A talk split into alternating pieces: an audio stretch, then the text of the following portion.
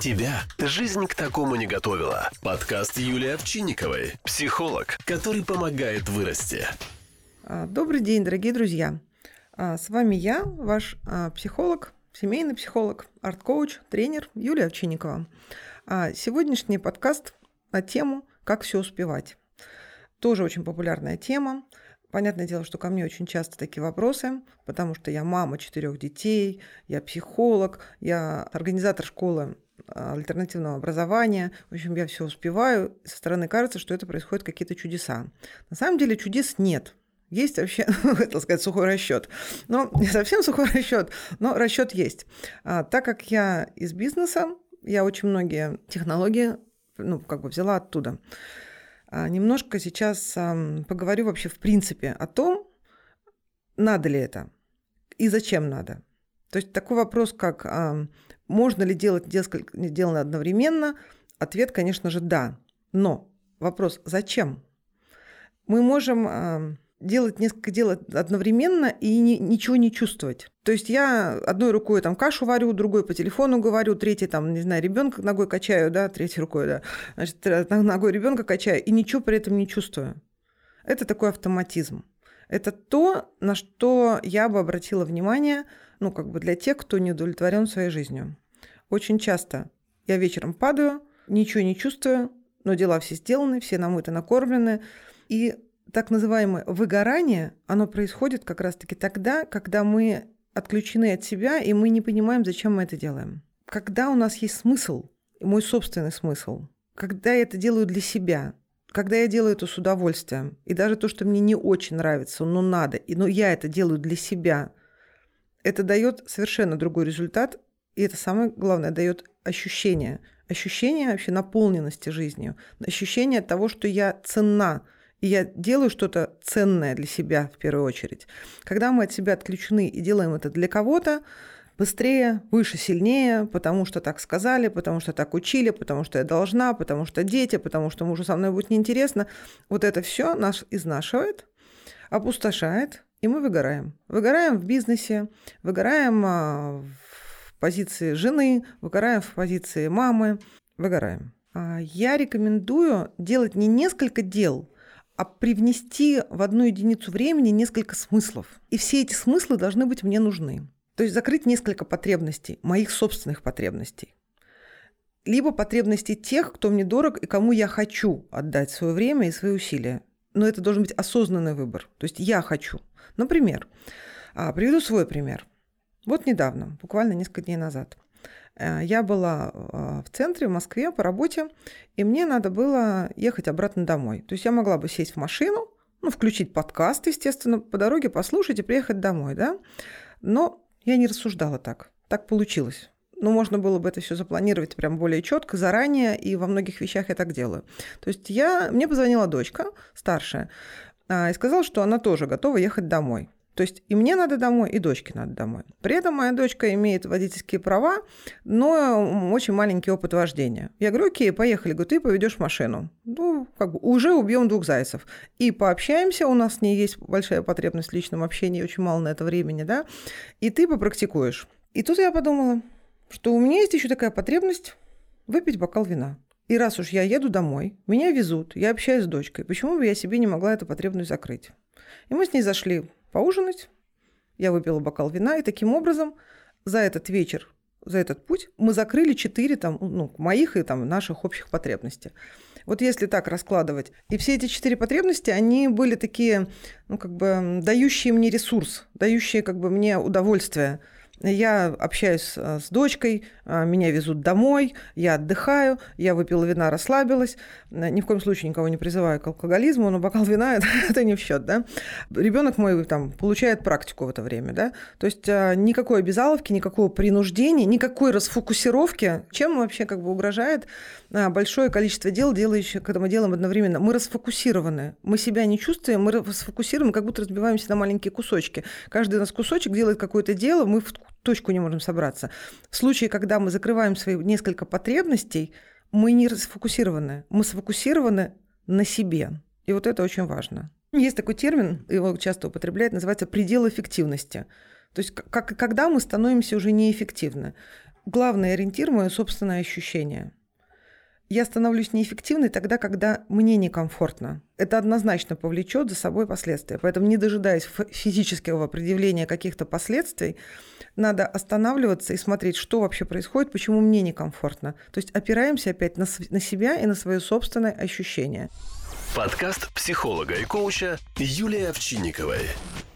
Женщина, которая а, занимается бизнесом, воспитывает нескольких детей, следит за собой, а, шикарно выглядит, радует мужа а, ужинами, сексом. Да, да, это реальность. Немногими достижима, но тем не менее это реальность. И если эта женщина все, что перечислено, делает в первую очередь для себя, если она центрирована на себе и ей действительно все это надо, а не в угоду кому-то, не для коллег на работе, не для того, чтобы муж ее куда-то пригласил и кому-то предъявил, а ей это совершенно не надо, не для того, чтобы быть хорошей мамой и ее свекровь похвалила, да, или там общество как-то это оценило, а для себя, в первую очередь для себя, тогда а, и силы появляются, и ресурсы появляются. А вот то, что нам не надо, это дается, во-первых, с невероятным трудом, с большим преодолением, со скрипом. И самое главное, это та зона, где мы выгораем. То есть у нас опускаются руки, у нас туда ни, ни, ни ноги не идут, у нас там нет энергии. Это там, где нет нас, потому что человек устроен таким образом, все, что мы делаем, мы хотим и должны делать в первую очередь для себя. Как в Библии написано. «Возлюби ближнего своего и яко самого себя». То есть сначала мы возлюбили себя, сначала мы услышали себя, сначала мы определили, что мы хотим, зачем нам это надо и что нам это дает, делаем это и на это мы имеем силы. Если мы жив, проживаем свою жизнь для других людей, неважно, кто этими людьми является, наши близкие, общество, которое, от которого мы ждем оценки, это самая большая энергетическая дыра. Мы все свои силы собираем и в эту дыру отправляем. Поэтому очень полезное упражнение. В каждый момент времени, когда я чувствую себя ослабленной, я что-то делаю, а у меня сил не прибавляется, а они у меня тратятся. Для многих это абсолютная норма. Как это я делаю, а сила тратится? На самом деле нет. Когда мы что-то делаем, силы должны прибавляться. Потому что когда мы поели, у нас энергии прибавилось. Когда мы совершили какое-то действие, у нас энергии прибавилось. Как понять, потакаю я своей слабости или я не потакаю своей слабости? Ориентируемся только на собственные ощущения. Если мы соединены с собой, нас ощущения никогда не обманут. Если я себе внушаю, что я на самом деле сейчас наполняюсь, а я лежу и просто прокрастинирую, значит, так и есть. Кто бы что бы ни говорил. Но в то же время, если там все общество говорит, давай, давай, давай, быстрее, быстрее, выше, сильнее, посмотри все вокруг, а я легла, и мне хорошо полежать, значит, мне надо именно лечь и полежать. Правда, она внутри, но для этого надо быть соединенным с собой. Подкаст психолога и коуча Юлии Овчинниковой. Всем известно такое слово, как делегирование – да? Без него не обходится вообще ни одна лекция, ни один семинар про вообще какую-то эффективность. Все уже давно прекрасно знают, что а, все, что, с чем мы не справляемся, все, что нам тяжело, это можно отдать там на аутсорс, отдать тому, кто будет помогать. Да? То есть в теории мы все подкованы. Но я точно знаю, потому что ко мне большое очень количество обращений женщин, которые не могут не могут делегировать. Я понимаю, что мне надо бы и няню найти, а то я завязана все время на маму, мама-то может, то не может, какой же там бизнес, да, особенно если запрос на какую-то реализацию, там, вырваться из дома, выйти из декрета и уже начать как-то действовать в другом направлении. А как я могу пустить чужого человека в дом, который будет прибираться, да, как я могу там доверить, там, не знаю, свой инстаграм, если там что-то, что-то, что-то случится, да. Значит, первое, что мешает делегированию, это доверие, отсутствие доверия – Казалось бы, такая простая истина, да, ничего нам нового Юля не сказала. А теперь послушайте меня. Доверие, в первую очередь, к себе. И вот это для многих, я уверена, новость. Потому что мы не можем доверять никому, если мы не доверяем себе. У нас, вероятно, есть какие-то ограничивающие убеждения на эту тему. У нас есть какие-то страхи, у нас есть какие-то неприятные истории личные, либо те, которые мы наблюдали. И они засели. Они засели у нас в голове и являются таким большим, огромным стопором. Потому что всем известно, я никакую истину не открою, что без делегирования мы с места не сдвинемся. Пока мы рассуждаем, что только я могу это сделать, прикрывая это чем угодно, тем, что я не доверяю, признавая это, либо тем, что я самый лучший, раздувая там свое эго и гордыню, да, что никто не сможет справиться так, как я. В общем, суть от этого не меняется, мы не делегируем. Так вот, а, разобраться с причиной очень и очень качественно можно посредством терапии. Квалифицированный психолог поможет разобраться, что является таким стопом для того, чтобы двинуться дальше. Потому что, еще раз повторяюсь, пока мы не научимся делегировать, это тупик. То есть все равно, что мы встали лицом в угол и пытаемся двигаться вперед. То есть пока мы, для того, чтобы разобраться с тем, что нас не пускает вперед, в данном конкретном случае нам надо остановиться, развернуться ровно на 180 градусов, посмотреть назад, наше прошлое. С прошлым разбирается терапия, потому что делегирование – это всегда про будущее. Я хочу идти вперед, я хочу расти, я хочу в коучинг, я хочу в рост, а не могу, потому что держит, держит прошлое. И мой авторский подход консультирования как раз-таки сочетает в себе два этих формата. Когда ко мне приходят э, с обращением «я хочу, хочу, хочу что-то вперед, я хочу что-то расти, я хочу что-то делать, но я не могу найти няню, я не могу найти помощника, я не могу доверить. То же самое мужчины, которые в бизнесе достигли потолка и не могут двинуться дальше, потому что у меня нет кадрового резерва, у меня нет там школы, ну, в общем, много каких оправданий, чего у нас нет, да, но сто процентов это что-то, что держит в прошлом. То есть в данном случае можно упираться, прошибать вот этот вот угол туда на одном месте, идти или с каким-то невероятным усилием пытаться пробить его, разбивая там все лоб, да, а можно остановиться, оглянуться назад, найти причину, разобрать ее, и тогда легко идти уже вперед будет. Подкаст психолога и коуча Юлии Овчинниковой. Еще такой параметр, как концентрация. Все разговоры про эффективность, про то, как все успевать, да, мне очень многие жалуются, говорят, что я теряю фокус внимания я не могу, э, я начинаю что-то делать, вроде бы там и ребенка спать уложила, и вроде бы там в доме прибралась, да, и вот мне надо написать пост, я открываю телефон, и как залипло, то в Инстаграме залипло, то там еще где-то, то есть я теряю концентрацию, я начинаю, значит, везде. Ну, во-первых, после того, как вы разобрались с делегированием, по какому принципу вы, вот вы разобрались с этим вопросом, да, вам помог психолог, допустим, или сами справились, вы нашли себе помощников, что вы будете делегировать? Все, что не попадя? Нет, конечно. Необходимо определить, что я готов отдать, что я не готов отдать. Я рекомендую по такому способу самое-самое вкусненькое, самое-самое интересное, самое-самое, что вам больше всего нравится, оставить себе.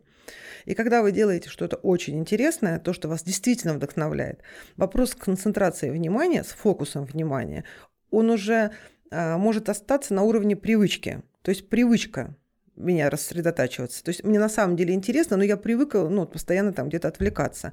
С привычкой справиться уже гораздо проще, потому что привычка, она на уровне как бы сверху. Мы привыкли, мы и отвыкли. А, соответственно, мы выделили себе все самое интересное, все, что нам не очень интересно, или мы готовы отдать, то, что занимает много времени, дает мало результата, да, или то, что может с, с успехом делать кто-то другой, мы это все делегировали, и мы занимаемся тем, что мы делаем то, что мы собрались делать. То есть мы концентрируемся на этом. И если привычка расфокусировки она осталась, то мы ставим себе таймер. То есть мы себя начинаем дисциплинировать. И в большинстве случаев, если это соблюдается два условия. Во-первых, я себя ставлю время, столько, сколько я этим занимаюсь, и мне это действительно доставляет удовольствие, то с фокусом внимания, я думаю, вопрос будет решен. Подкаст психолога и коуча Юлии Овчинниковой. У одного из основателей семейной системной терапии, у Винникота, есть такой термин «достаточно хорошая мать». А мы часто очень употребляем «хорошая мать». И это две большие разницы, да, как говорят в Одессе. А хорошая мать – это такое, скорее уже, знаете, ну я же мать, я же должна.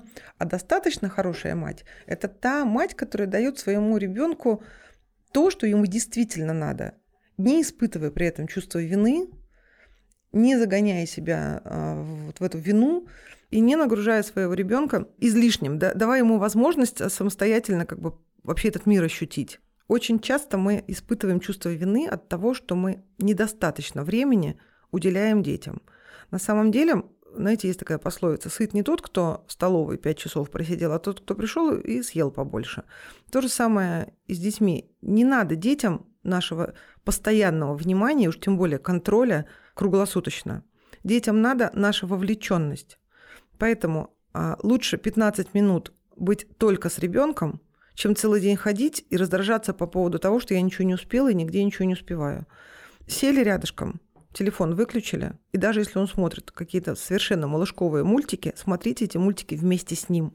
Потому что в тот момент, когда он тебе скажет, а там свинка Пепа там что-то, вы в курсе, что свинка Пепа что-то. Вы не, это время не сидите в Инстаграме. И дети это ощущают. Дети это ощущают, что мама с ним, мама в него вовлечена, потому что сейчас для него самое важное в его жизни, что происходит с этой свинкой Пепой. И даже если мама уходит, и он занимается своими делами, он знает, что когда мама вернется, она будет только его. То время, которое отведено. Это очень важно. Это касается всех детей. У меня дети разновозрастные. У меня есть дочка 22 года и маленький сын, которому 3 года. И с каждым из них я стараюсь провести каждый день, хоть какое-то время, только для них. Вот столько, сколько у меня есть, столько, сколько я с собой договорилась. Если мне кажется, что этого времени мало, я это на следующий день, я себя не корю за то, что я этого сделала мало. Вот сколько было, столько было. Но на следующий день и на следующие дни я обязательно ношу себе в планы восполнить мою потребность мою потребность побыть с ребенком. Это моя потребность. А какая у него потребность, я без него знать не могу. Вот когда я удовлетворяю свою потребность с ним побыть, я тем самым узнаю его потребности. И часто я удивляюсь, что они не совпадают. Да, то есть здесь такая, знаете, а, шутка у психологов. Когда мама надевает шапку на ребенка, когда маме холодно. Когда маме холодно, она надевает шапку на ребенка. Совершенно верно. Вот чтобы не быть той мамой, поэтому надо быть как бы с ребенком сонастроенным. Если э, в процессе, ну, я делаю какие-то дела, и ко мне ребенок приходит и говорит, я хочу там поговорить, вот там пятилетний, девятилетний, я спрашиваю, насколько срочно. Если это что-то срочное и занимает там не, там не более пяти минут, я откладываю все дела, которые у меня есть, потому что это самое важное. Если это тот вопрос, который, ну не, ладно, хорошо, тогда попозже. Окей, тогда попозже, но я должна об этом помнить. Если я это отложила, я должна к этому вернуться, я должна об этом помнить. Это очень важно. Подкаст психолога и коуча Юлии Овчинниковой. Составление планов и графиков различных. Часто меня спрашивают, насколько это полезно. Да, это очень полезно. И это вопрос границ. Границ моих собственных с окружающим миром. Я же все это делаю не сама с собой, я же это делаю при взаимодействии. И очень хорошая э, в планировании технология планировать свой день с вечера. Я когда завела эту практику в своей жизни уже достаточно давно, еще даже осознанно этим специально не занималась, а моя эффективность повысилась в разы, в разы. То есть мой день начинается вчера, мой день сегодняшний начался вчера. Я с вечера составляю себе планы. Раньше это были ежедневники, сейчас я пользуюсь а, в телефоне ежедневником. То есть я вчера вечером уже знала, что я буду делать сегодня и что меня в этом сегодня особенно радует. То есть я, когда утром просыпаюсь, я уже знаю, что, что меня ждет, и я этому уже рада. И все, что я могу сделать с вечером, я это готовлю. Это первый прием. Второй прием а, также с вечера вчерашнего дня знать, когда у меня наступит отдых. Не перерыв в работе. Во время перерыва мы немножко восстанавливаемся. Отдых – это когда я вообще перестану работать. То есть когда я начну отдыхать вообще полностью. А я знаю, что у меня там такая-то сессия, такая-то встреча, там запись подкаста, там а, еще что-то. И в 9 вечера, допустим, все, все дела у меня заканчиваются. То есть в 9 вечера я начинаю отдыхать. То есть я отключаюсь вообще полностью от всего, что меня связывало весь день, все мои дела, какие бы они ни были, мне там даже позитивные, и я начинаю восстанавливаться. Это обязательно надо знать заранее. То есть ничто не способно мне опять привести в боевое там рабочее настроение, потому что у меня запланирован отдых. И мой организм, моя психика это знает, что есть старт, а есть финиш. Потому что если не будет финиша, будет бесконечная дорога, рано или поздно я начну выдыхаться. А так как э, один раз я так с собой поступила, два я так поступила, моя психика начнет за меня отдыхать тогда, когда посчитает нужным. Потому что неизвестно, знаете, как, э, когда меня накормят, да, и когда мне отдохнуть дадут. Поэтому я буду делать это про запас. Так же, как мы с едой, да. Если мы не знаем, когда мы будем в следующий раз есть, или мы там морем голодом не согласны, да, наш организм начинает про запас откладывать. То же самое, если мы не знаем, когда мы отдохнем, или мы много раз обманывали себя обещая себе отдохнуть и не отдохнули, наша психика начнет отдыхать самостоятельно, иногда даже ну, преждевременно, бесконтрольно. То есть я на какой-то важной встрече, вдруг меня начинает выключать, там, я начинаю выпадать. Это значит, я не отдохнула, значит, я себе не позаботилась, и организм включает режим саморегуляции. Совершенно неподходящий для меня момент. И я ничего не могу с собой сделать. Вот переговоры там сидит и зевает, например, человек не справляется. Частая ситуация, такой видели мы, да? Вот чтобы в такую ситуацию не попадать, мы свой день планируем с вечера, и обязательно в этом плане должен быть отдых. И мы себя не обманываем. Мы себе доверяем, и мы свое доверие как бы укрепляем. Подкаст психолога и коуча Юлии Овчинниковой. Я начинаю работать в коучинговом подходе с клиентами, у которых запрос на рост. И у меня есть такая метафора, я хочу ее поделиться. Вот есть у меня участок. Мы живем в доме, у меня есть участок. Этот участок старый, он лесной, а, там сосны, березы, а, ну, практически лес. И каждый год, вот уже на протяжении пяти лет, я, по сути дела, отдавая себе отчет, все же, где-то есть, наверное, в глубине души тебя тешу иллюзии, что если я возьму хорошие семена газона и раскидаю их по всему участку, то на моем участке вырастет газон. И каждый год я убеждаюсь в том, что так не будет. Потому что на лесном участке, где все в корнях, газоны не растут. Газоны растут на идеальной, подготовленной почве. То есть для того, чтобы на моем участке вырос газон, мне надо расстаться с тем участком, который у меня есть сейчас. То есть все это перекопать, корни убрать, камни убрать, земли привести, разровнять, подготовить таким образом почву и после этого сеять газон. И вероятность того, что эти семена превратятся в реальный газон, а не в те клочки, которые есть у меня сейчас, она гораздо-гораздо выше. То же самое с нашей психикой. Если наша психика не готова, и она из себя представляет вот такой участок, как у меня, то есть она не проработана, есть травмы, есть убеждения. Какие бы технологии мы ни применяли, какие бы семена мы ни сеяли, газона то есть результата такого, которого мы ожидаем, не будет. Поэтому что такое семена в данной метафоре? Это технология, это методология, это методы.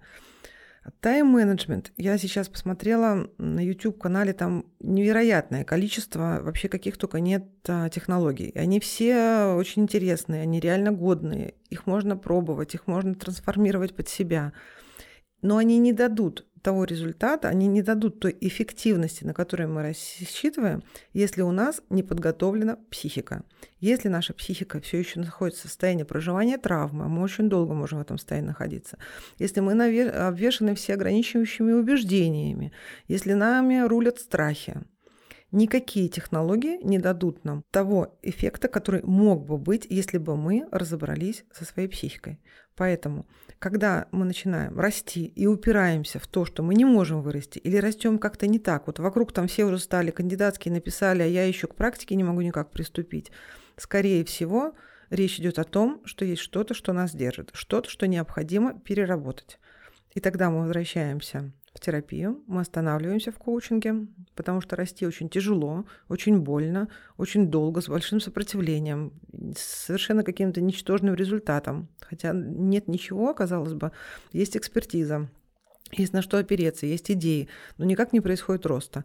Тогда мы останавливаемся, возвращаемся в терапию, прорабатываем все, что держит, и налегке отправляемся в будущее. Вот эта метафора необработанной земли и газона – мне кажется, она очень как бы показательна. А можно продолжать дальше также сеять, покупать и покупать и покупать семена, раскидывать их по участку и каждый год думать, ну вот, ну надо же, ну опять, а, ну, опять это не газон, Опять это не то, что я рассчитывал.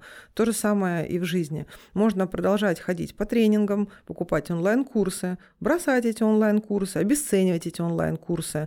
Можно пойти к психологу, пройти терапию, и после этого уже технологии лягут на благодатную почву. И вероятность того, что вы придете, повысите свою эффективность и придете к успеху, гораздо больше. Подкаст психолога и коуча Юлии Овчинниковой. Очень частый вопрос про источники энергии где найти источники, как ими пользоваться, где добыть ресурсы, как их удержать. У меня на эту тему есть а, прекрасный, на мой взгляд, и по, по отзывам а, моих клиентов, а, онлайн-курс, он называется «Ресурсы». Конечно, сейчас за 10 минут я его не перескажу, там 4 полтора-часовых вебинара, там предусмотрена самостоятельная работа, работа в группах, если это групповой формат, либо индивидуально, там, с моей поддержкой, если это индивидуальный формат. Но в двух словах я все-таки хочу к нему прикоснуться. У нас у всех есть внутренние ресурсы. Это то, что есть у нас. Это наши качества, наш опыт, а, наши знания, а, наши компетенции. Вообще это моя личность. Это мои внутренние ресурсы.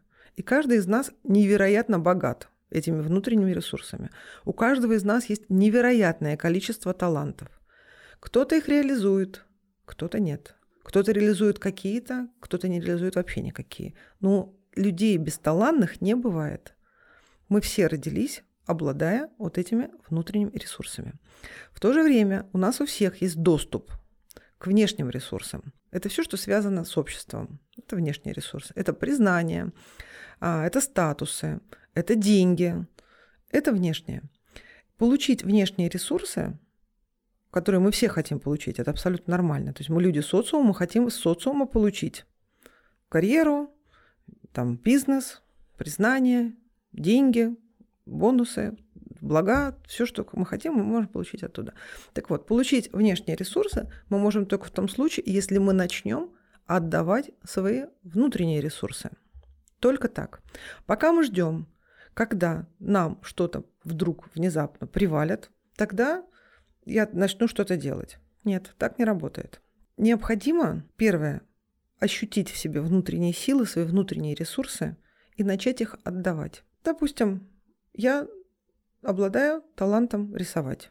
И я сижу и думаю, вот если бы я был великим художником, мне бы, конечно, дали много денег я бы открыл там галерею и, в общем, всячески развивался бы. Вот я сижу себе и думаю об этом. Ничего из внешнего мира ко мне не приходит. Ни галерея, ни деньги, ни признание.